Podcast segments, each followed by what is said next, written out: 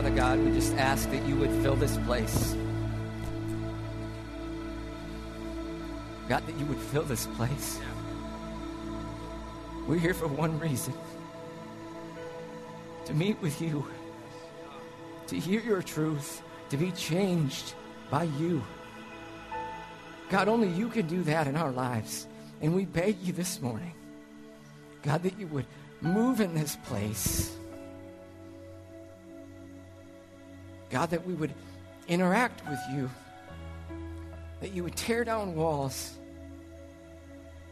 heal lives, change lives. God, go before us in this place in the proclamation of your word. Amen. Be seated. Man, that was amazing. I'm uh I can be a bit emotional at times. So I got that out of the way. Maybe, maybe not. We'll see. Um, we're going to be in Numbers chapter 12 this morning. So if you have your Bible, if you would turn there, Numbers, Genesis, Exodus, Leviticus, Numbers. Numbers is the fourth book in your Bible, and we will be in Numbers chapter 12. If you are a note taker, I want to give you the big idea this morning right off the front. That way you've got it. Uh, you can check that box if that's important to you, and then you can kind of see how that idea weaves through the passage that we're going to look at this morning. So here's the big idea. The big idea this morning is strength is most evident in meekness, not weakness, but strength is most evident in meekness. Okay, so before we jump into Numbers chapter 12, let me give you guys just a little bit of background about what's going on as we come into Numbers chapter 12. The nation of Israel has left Egypt. They have crossed the Red Sea. They have defeated the Egyptian army. They have gone into the wilderness. They have received manna. Uh, they have gone to Mount Sinai where they have received the Ten Commandments. You guys know the story. There's a golden calf involved, a second set of Ten Commandments. And then as they're there, they complain because they don't have any meat to eat. They receive quail. And that's where we pick up our story. So, Numbers chapter 12, in, this, in the scope of the 40 years that they're in the wilderness, is not quite two years in to this process. So, it's probably 18 months or so into this journey into the wilderness. After this passage is when they will spy out the land, and then God will say, I'm going to kill off this generation. You guys need to wander for the next uh, 40 years. And so that's where we pick this up. So we're in Numbers chapter 12. If you are ready, say, Let's go. Let's go. Let's go. Okay, Numbers chapter 12, verses 1 and 2. Miriam and Aaron spoke against Moses because of the Cushite woman who he had married, for he had married a Cushite woman. And they said, Has the Lord indeed spoken only through Moses? Has he not spoken through us also? And the Lord heard it. Okay, so let's stop there for a second. This, these two verses introduce for us the entirety of our cast for this story. So we have the Lord, he's a prominent figure in this story. We have Moses, Aaron, and Miriam. And what you need to know about them, if you don't, is that they're siblings. Uh, Aaron is actually the oldest, then Miriam, and then Moses. But in God's economy, in God's order here with the nation of Israel, Moses is the top dog. He is a prophet and he is leading God's people. And then you have Aaron, who is the, the high priest. And then you have Miriam, his sister, who is actually a prophetess in the context of the nation of Israel at this time. So, this is our cast for our story. And what we learn quickly from this is that Miriam and Aaron are upset with Moses. And they're frustrated with Moses because he's in a position of power and authority that they think that they should have. And so they set out to publicly attack him and publicly shame him and publicly tear him down. It, this is a bit of a coup. They want his position of power and authority, we will see as we walk through the text. And so they get together and they say to themselves, What can we do that will help our cause? How can we shame and disqualify Moses? And so the thought here is that they're going to make a couple of accusations. The first one is this Your past disqualifies you. Your past disqualifies you. That's what they say. They make a charge to all of the people that Moses, in his past, married a Cushite woman. And it doesn't matter that she's Cushite. What's important is that she's not Jewish. That was the problem. Okay, and, and I want you to notice something here. This isn't false. Moses had a time in his life that wasn't the best. He had a season of running from God, he had a season of, of sin. His past is actually recorded in Exodus chapter 2, and I think you guys probably remember the story. He is an Egyptian prince, but he's an Israelite. And so he's walking one day, and he sees an Egyptian beating an Israelite. And in a sinful rage, he beats the Egyptian to death. Murdering him, he buries him in the sand. He thinks he gets away with it, but it turns out there's witnesses. And so he's afraid for his life, and he runs from his sin into the wilderness. In the wilderness, he meets some pretty ladies. They're watching their sheep, watching their sheep, not washing, watching their sheep. And up comes some shepherds, and apparently he's in the business of beating people up because he chases away these other shepherds. He waters these women's sheep. He goes back home with them, and four hours later, he marries one of them. This is kind of like The Hangover. Has anybody seen the movie The Hangover? And you call yourself a Christian. I'm just kidding. I've seen the movie The Hangover, and I repented many times afterwards. If you haven't seen it, don't watch it. I'm pretty sure if you watch it, straight ticket to hell. I mean, I think the earth might actually open you up and you just you go right straight to hell. So don't watch it. But but Moses has this this past and this history that's less than pristine. Right? There's there's there is a a season of his life where he's not walking with the Lord and he's made sinful, foolish decisions. And I'm only guessing, but I'm guessing everybody in the room can relate. I know that in my life, there have been seasons of sinful, foolish decisions where I didn't walk with the Lord and I didn't do exactly what He would want me to do. Maybe some of you are in that season today. And whether it was today or it's in your past, you look at that season of your life and there is regret, and there is shame, and there is guilt.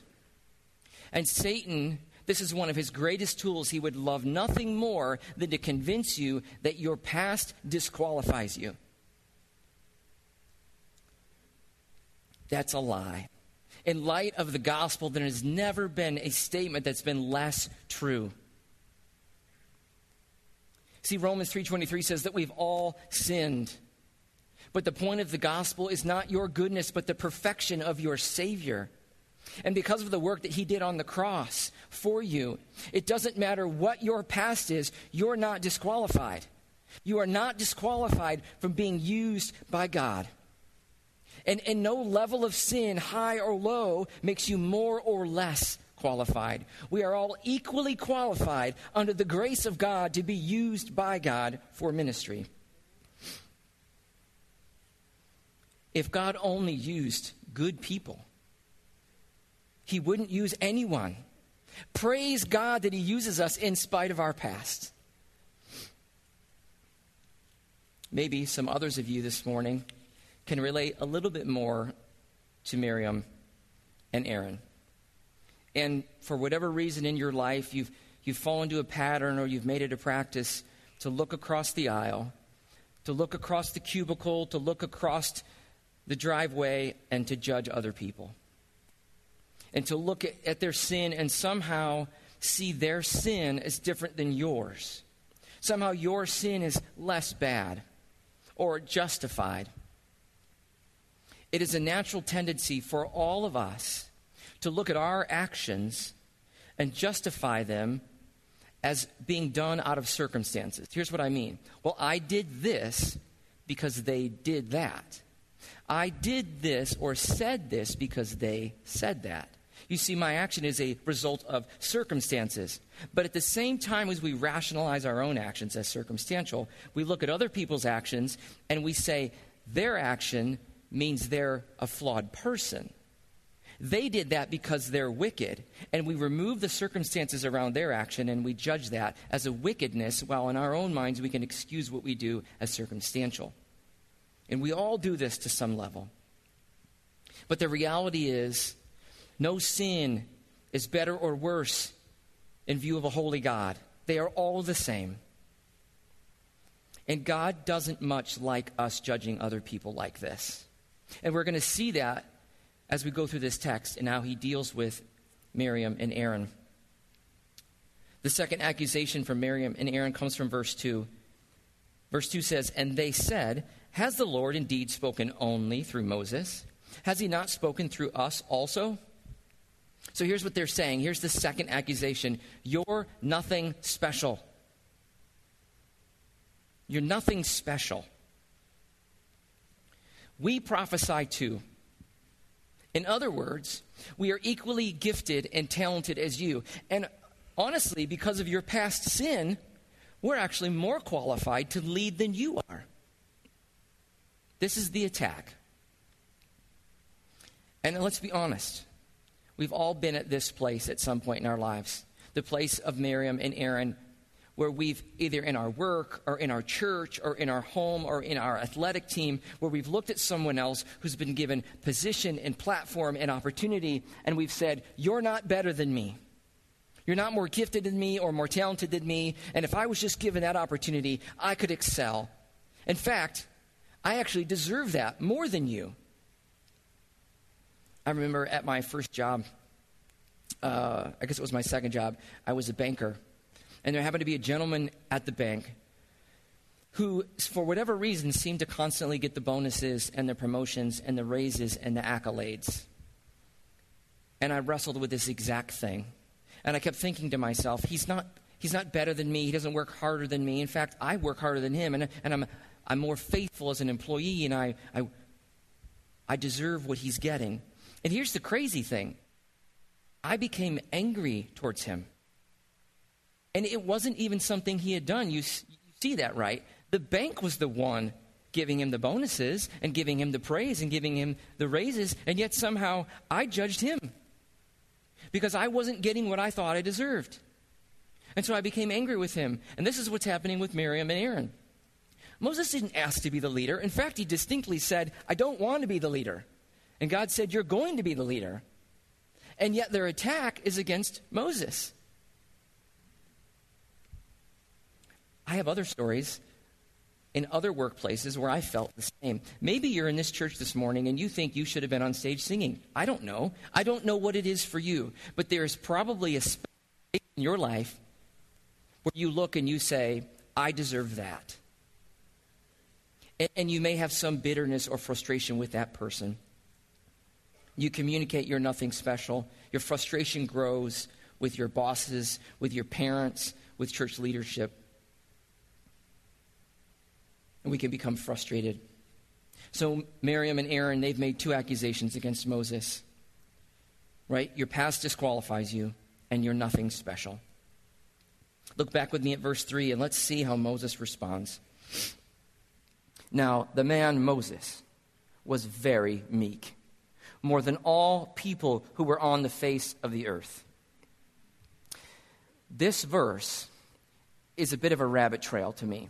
This is a narrative, which means it's a story, it's a succession of events. This happened, then this happened, then this happened, then this happened. And if you took verse 3 out, the story would read straight through.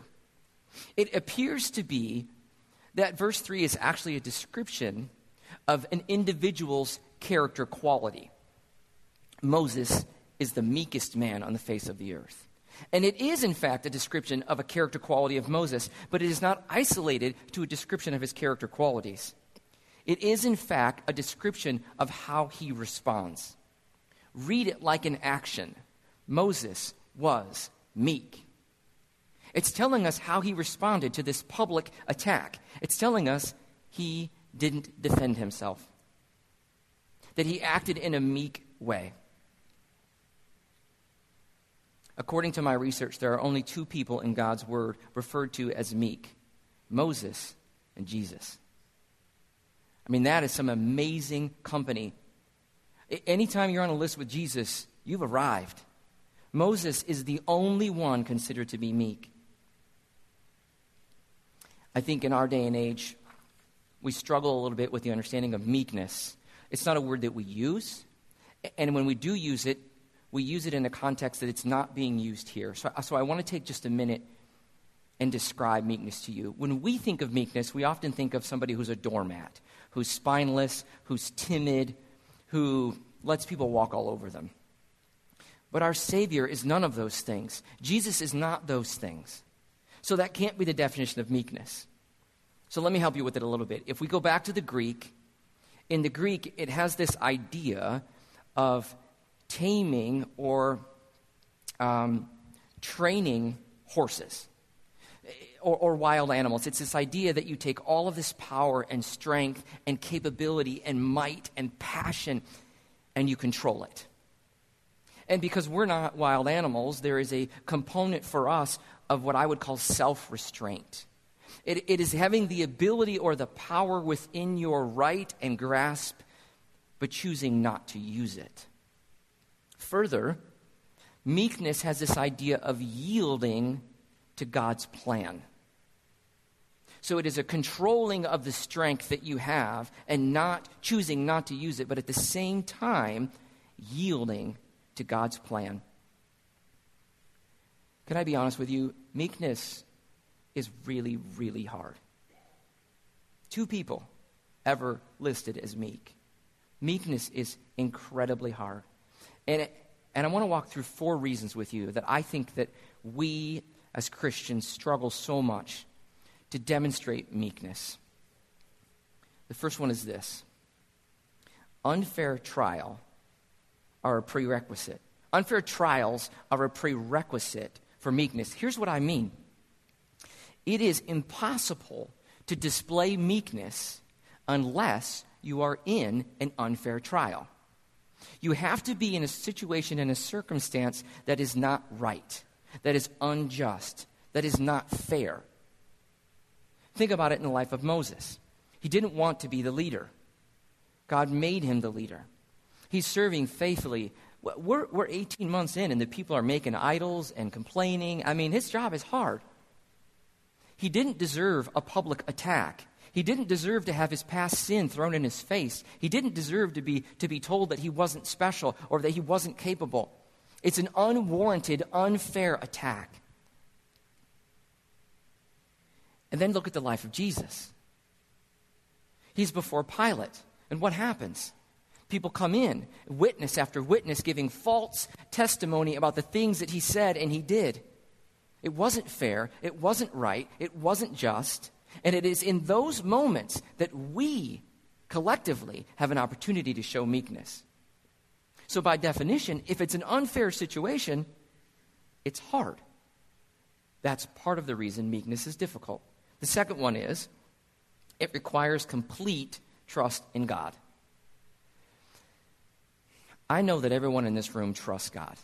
We know Romans 8:28 God works all things together for good. And so we conceptually trust God. Putting your complete trust in God is tough. And here's part of the reason. We serve a God who is just.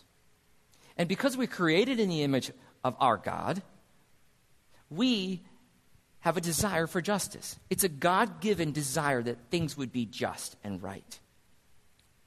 But here's the problem when you're being attacked and you're being lied about and you're being shamed, everything you perceive is from your perspective. And, and you may not want to hear this, your perspective is limited and it's sinful. You're looking through your sinful bias and lens as to how you receive the other person's actions and that other person, and you cannot know the intent of their heart. You are forced to, in our limited capacity, see action, judge motive. And how many times have you naturally judged motive to be the positive? That person was definitely out to help me. No, we don't do that. So we have a sinful, skewed, limited bias. And so, in order for real, genuine, God designed justice to happen, we have to let go. We have to trust that God sees everything and knows everything and will not let sin go undealt with. And it's true, He won't. All sin will be accounted for, either on the cross or at the judgment seat, but it's all accounted for. And so we have to set aside our desire and our perspective and trust that God knows what's best. We must put complete trust in God. Number three, the third reason that meekness is so difficult is that we have a fear of man issue. To varying degrees, everyone in this room cares what other people think. And so most often in a situation where meekness is required, you're being attacked. You're being made fun of, you're being lied about, you're being mistreated, you're being misrepresented. And that fear of man drives you to want to run into the situation and say, That's not true. I didn't do that. I didn't say that. I didn't want that. That's being misinterpreted. And we run in there to do that, not to defend the Lord, to defend ourselves. We run in there to defend ourselves. And oftentimes, we take it a step further. We're not just going to correct the misperception about us, we're going to take a swing at our attacker while we're at it. Not only did I not say that, they said this. And we double down on defending ourselves. If someone ruins your day, or your life for that matter, and you have meekness, listen to this, you won't even get upset. You won't worry about your reputation. You will actually only worry about God's reputation. If someone ruins your day or your life, you won't even get upset. You will only worry about God's reputation. That is really high call for us. But you see it in Moses and you see it in Jesus. Two men described as meek. Here's the fourth. The fourth reason that it's so difficult God's timing is not our timing. Man, I'll tell you what. Todd's not here today, but if Todd were here today and, and, and he made fun of me, like, I don't know, during the announcements or something, and you all laughed at me, you know what I would want? I would want for him to try to walk back off the stage, miss a step, trip to the floor, and you all laugh at him. And it just so happened that Jasper's filming it on his phone, and Jasper posts it to the internet, and it goes viral. And underneath it says hashtag, you had it coming. That's my idea of the timing that justice should have. Okay, I want justice to be swift. I want it to be severe. I want it to be obvious and evident that it's connected to the attack against me. But here's the thing guys, we know that God's timing is perfect. And we know that God's timing is not our timing. And we know that the way and how that He does things is far better than we could. And so, go back to the trust now. If I trust God, I will allow Him to deal with this in His timing. Here's, here's something that might be slightly frustrating to you. You may never see the justice you think is warranted in this lifetime. You have to be okay with that. You have to be willing to let God's timing be God's timing. I said it before all sin is accounted for, and your perspective is limited. So be careful what you think they deserve. 1 Peter 5 talks about humbling yourself, and at the right time, God will exalt you. It's not yours to exalt, it's God's to exalt. Okay, so what's going to happen to our two troublemakers? Because Moses isn't going to defend himself. So let's look back at the text and see what happens. Verse 4 and 5. And suddenly the Lord said to Moses and Aaron and Miriam, Come out, you three, to the tent of meeting. And the three of them came out, and the Lord came down in a pillar of cloud and stood at the entrance of the tent and called Aaron and Miriam, and they came forward. Uh oh. Dad's mad. I can literally see this happening in my home. My wife Laura and I will be in the kitchen, Lily and Emma will be in the room next door, and there'll be some kind of spat. And it will escalate in its intensity or its volume or its length or whatever. And, and, and what will happen is, because I'm dad, it'll be a and suddenly. And I'll be like, you little sinners, get in here and receive correction. And that's kind of what you see happening. And if you're a parent, you can totally relate. Now, you know, God is a perfect father, unlike me, so the analogy ends very quickly. But the text says, and suddenly God called them to the tent of meeting. Now, imagine you're Miriam and Aaron. Like, this isn't like when I call my girls to me. This is the God of the universe who just heard you come after his man publicly. Like, what? It, how afraid are you when you walk out there and you're like, I don't know what's going to happen? It's not going to be good. So, God is, He comes down. He's called these misbehaving children to receive some correction. Look back at verse 6. Let's see how He handles them. And He said, Hear my words. Sounds familiar, parents, doesn't it? Listen to me. Pay attention. If there is a prophet among you, I, the Lord, make myself known to him in a vision and speak to him in a dream. If there is a prophet among you, in other words, I'm the one who makes prophets. Don't be confused. It's not about you or what you bring to the table. It is about me and how I work through you. You're not a prophet unless I make you a prophet. I think we make a huge mistake when we think to ourselves that we bring something to the table that God needs. God doesn't need us, He is God. But He chooses to use us, not because of our greatness, in spite of our distinct lack of greatness. God still chooses to use us. We all struggle from time to time at thinking that we bring something to the table. So I have a solution. I want you to turn to your neighbor and say, You're not that great. You know what? It actually helps if you, if you personalize it. So I want you to say aloud, I'm not that great.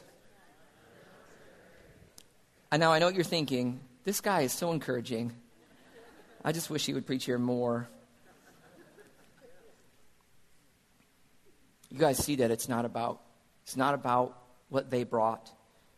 God makes prophets. God equips us. And if you have any talent, it's because God gave it to you so you could use it to glorify him, not elevate yourself. Okay, let's look back at the text. We're going to go to verse 7 and 8. It says, Not so with my servant Moses. God is continuing here. He is faithful in all my house. With him I speak mouth to mouth, clearly and not in riddles, and he beholds the form of the Lord. Why then were you not afraid to speak against my servant Moses? Here we go again. This is crazy. Moses is described as the meekest and now the most faithful man on the face of the earth. He's the most meek and faithful man on the face of the earth. Moses is, is quite remarkable. Moses, at the end of his life, in Deuteronomy 34, he passes away just before the Israelites go into the promised land. And there are three verses that encapsulate the life of Moses after he passes. It's Deuteronomy 34, verses 10 through 12.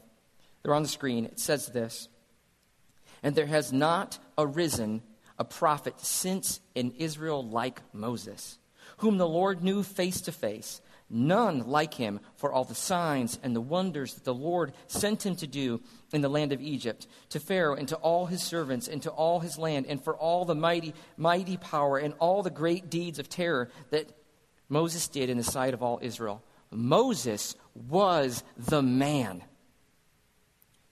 But Moses wasn't concerned about being the man, he was concerned about being God's man.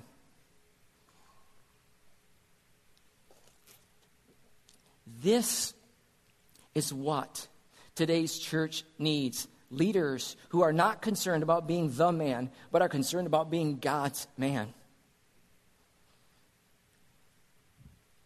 Men and women who seek first and only God's glory and not their own.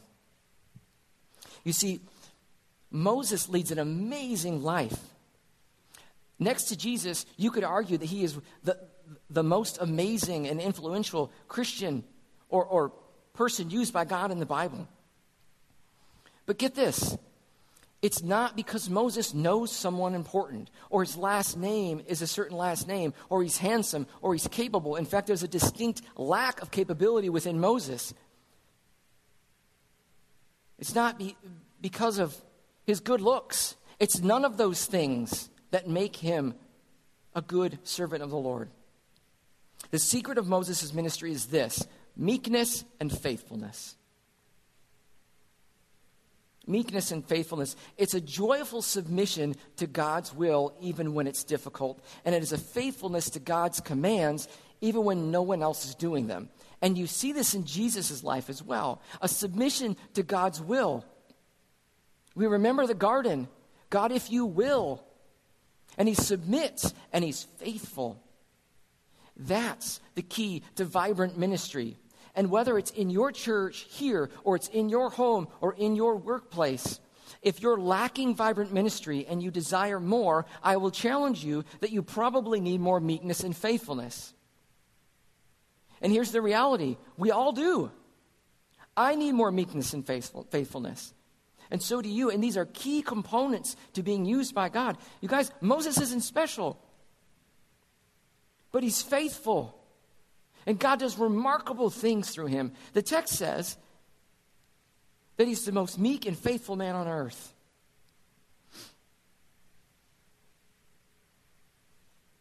Jump back to the text with me. Let's see how this plays out as we move ahead. Verse 9 And the anger of the Lord was kindled against them, and he departed. When the cloud removed from over the tent, behold, Miriam was leprous like snow. And Aaron turned toward Miriam, and behold, she was leprous. And Aaron said to Moses, Oh, my Lord, do not punish us, because we have done foolishly and have sinned. Let her not be as one dead, whose flesh is half eaten away when he comes out of his mother's womb. And Moses cried to the Lord, Oh God, please heal her. Please. Let me deal with something quickly here that I found odd when I first read this text. Why does Miriam get leprosy and Aaron doesn't? Okay, I think I have an answer for you.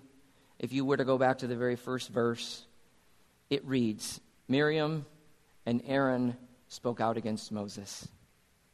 It is the only time in the text that Miriam's name is listed first. There are many of other times that the names are listed together. She's last in the rest of them. I believe that what's happening is that Miriam is actually the ringleader. She's the one whose idea it was to go and do this. And certainly Aaron is part of that, but she seems to be the ringleader. And here's what it's like I, I grew up with three brothers, and they're all sinful, wicked, terrible people. And I was not. I was a sweet angel. And sometimes I would go along with their sinful, wicked ideas. And my, my parents are here, they're laughing. And, um, and my parents would do some investigating, and they would find out that my, my wicked brothers had just dragged me along, and they would receive a more severe punishment than me. And if, if, you're a parent in the room, you can kind of understand and relate to that. That's the best way I can explain probably what's happening to Miriam and, and not to Aaron here. Um, notice that Aaron actually turns to Moses and says, Do not let uh, this, sin, uh, this punishment against us. Like he's incorporating himself in that. So, Miriam is leprous, okay? This is a death sentence. In fact, the text says that she is like one whose skin is half eaten when you come out of the womb. Now, that is disgusting, but here's what it's saying death is imminent. Death is, is, is a foregone conclusion, it's predetermined. This person is not going to survive. That's what Miriam's situation is. She's going to die. And what happens is Aaron comes to Moses and says, Please Please save her. And this is the first and only time Moses speaks in this text. And it's remarkable because what he does is he intercedes on behalf of the person who just attacked him. This person just shamed him publicly and tore him down and told him he wasn't any good.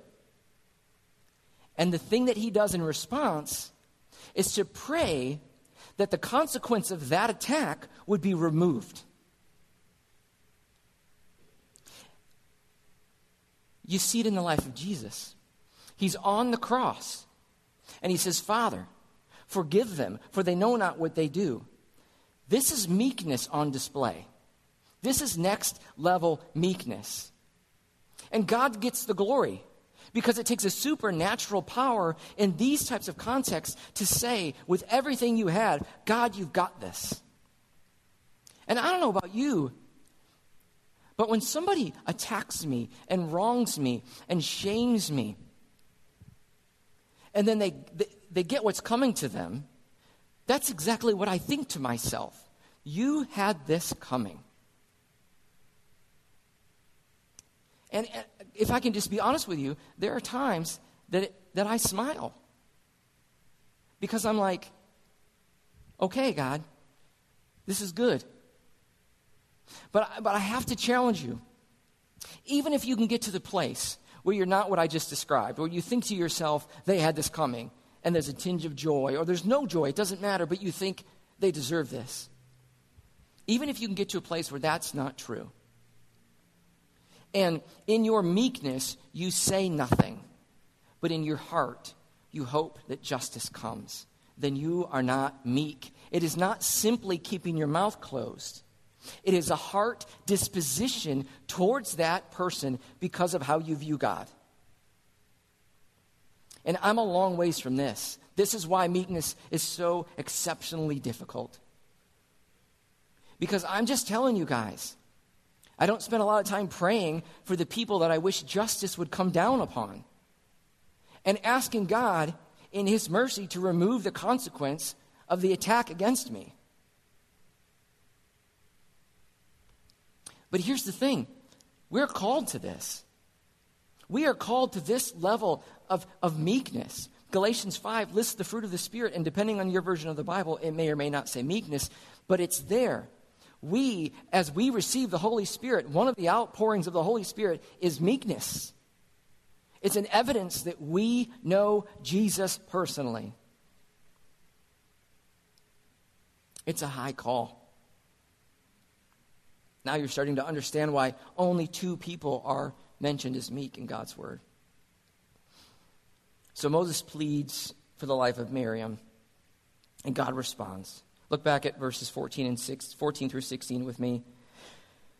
But the Lord said to Moses, If her father had spit, had but spit in her face, should she not be shamed seven days? Let her be shut outside the camp seven days, and after that she may be brought in again. So Miriam was shut outside the camp seven days. And the people did not set out on march until Miriam was brought in again. After that, the people set out from Hazeroth and camped in the wilderness of Paran. Okay, notice that there's two things that happen with Miriam's sin. The first is this her sin affects everyone. The text tells us that the entire nation, two million people roughly, wait for her to be brought back into the camp so they can set out on their march. Her sin affects everyone. And the same is true for us. We collectively are the body of Christ. You in this room collectively are Harvest West Olive. Don't be mistaken. Your sin is not private, it affects the entire body of Christ. If the big toe is infected, the whole body is hobbled. Take your sin seriously. It is not yours alone in its effect on God's body. The second consequence is this her attack against Moses is public, the consequence of her sin is public. And you see in the text, it talks about if her father had spit in her face. The idea there is that there's shame associated with the father spitting in the daughter's face. But the shame was here. What God is saying is, even if this happened, there would be shame. But what she did was this. So there's going to be shame associated with her sin. And don't think that God is being wicked or mean when he shames Miriam. Sin does have shame. And it is not exclusive. The idea that her sin is public and the consequence is public isn't just so there's shame, there's a secondary purpose. It's so that others might see and learn and not repeat the same action. So that others might see and learn and not repeat the same action. And it's true for us today. I remember growing up, I had two younger brothers, one older, and I don't remember where we were, but we were at a place where they had animals, horses or cows or something, and I thought an, a fence was electrified. And so I convinced one of my younger brothers to touch the fence. It was, in fact, electrified, and it hurt. Now imagine that that event happened, and I reached out moments later and touched the fence. You would go, Well, that was just foolish. That was stupid. But, guys, I think we do this all the time. I think we look around and we see other people whose sin devastate their, devastates their lives, and the consequences are real. And we see the, the, devastation of divorce and addiction and pornography and, and whatever. And somehow we think to ourselves, I can dabble in it and I won't get the same consequence. I'm different. I'm special. It won't control me.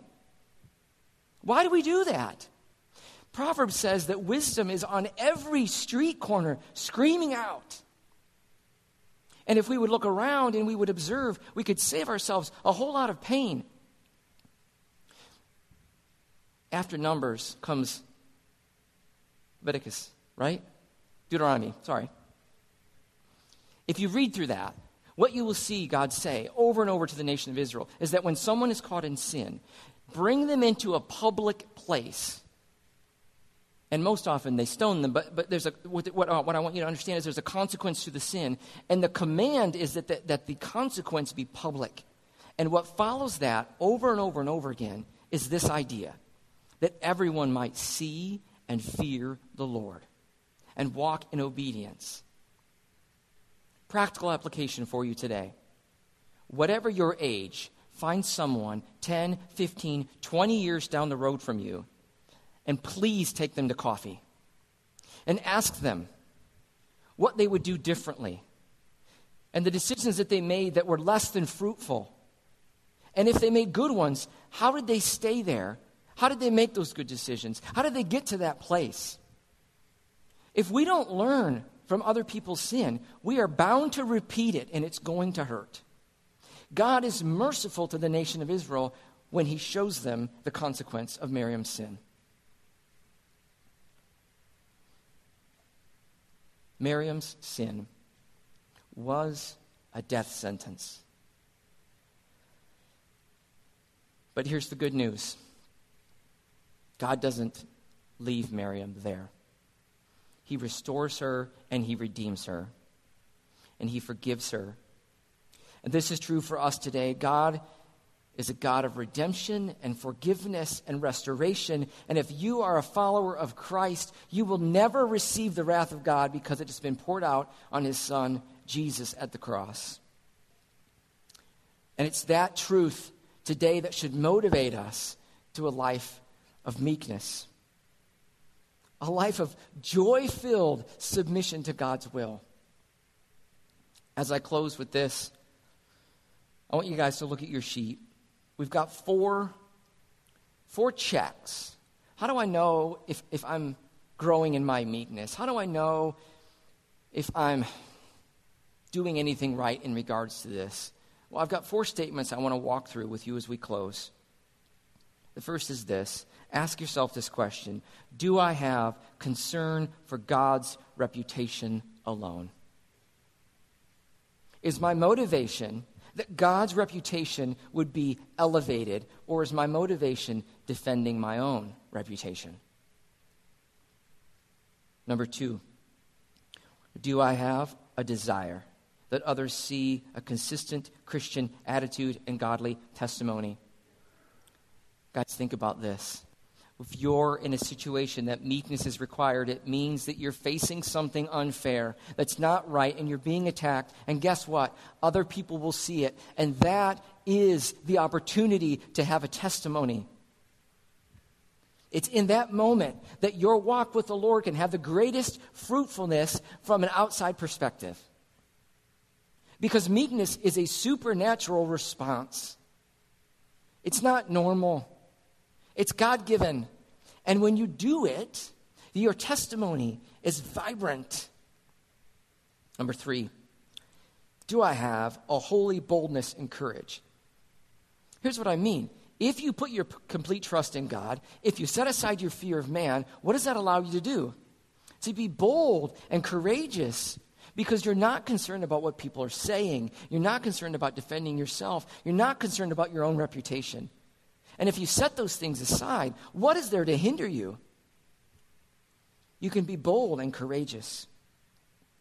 Finally, a yielding spirit to God's will, even when my circumstances are harder than I think I can handle. A yielding spirit to God's will, even when my circumstances are harder than I think I can handle. My guess is that in this room, all of us have faced unfair trials and situations. And if you're not currently in one, just wait. They're coming. We live, unfortunately, in a sin cursed world. But I'm asking you guys today to make a plan of action for when that happens. See, here's the thing about being a Christian we know there's things that will trip us up. It's different for all of us. Things that we know that when we get into that situation and we struggle to do the right thing and make the right decision. And the best plan of action in that context is not to say, I'm going to wait until I'm caught in that moment and hope that I have the willpower to make the right decision. One of the best things that you can do is to set in your heart and mind in advance what you will do to honor God when you know you're going to face something difficult. And so I'm asking you this morning, and I'm telling myself, choose today that when you face unfair circumstances, that you will choose meekness that you will choose a joyful submission to God's will, knowing that He will protect you better than you can ever protect yourself. And when you choose with your actions to demonstrate meekness, you will be elevating the glory of God, the reputation of God, and not your own. Let's pray. God, what an amazing story.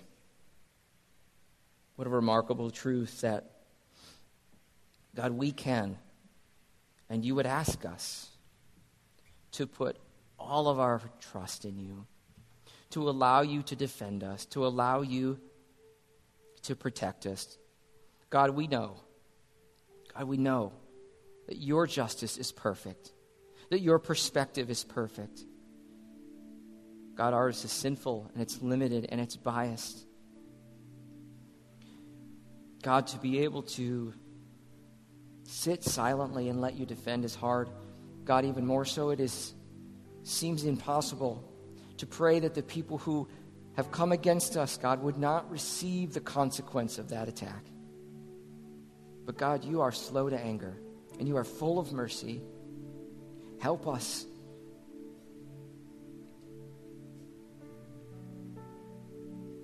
Help us to be meek.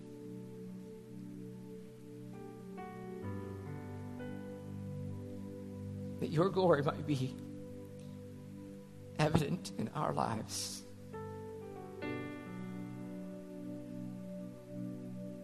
That we would be more concerned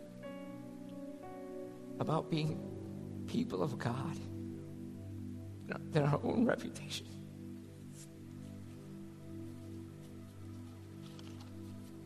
Jesus' name, amen.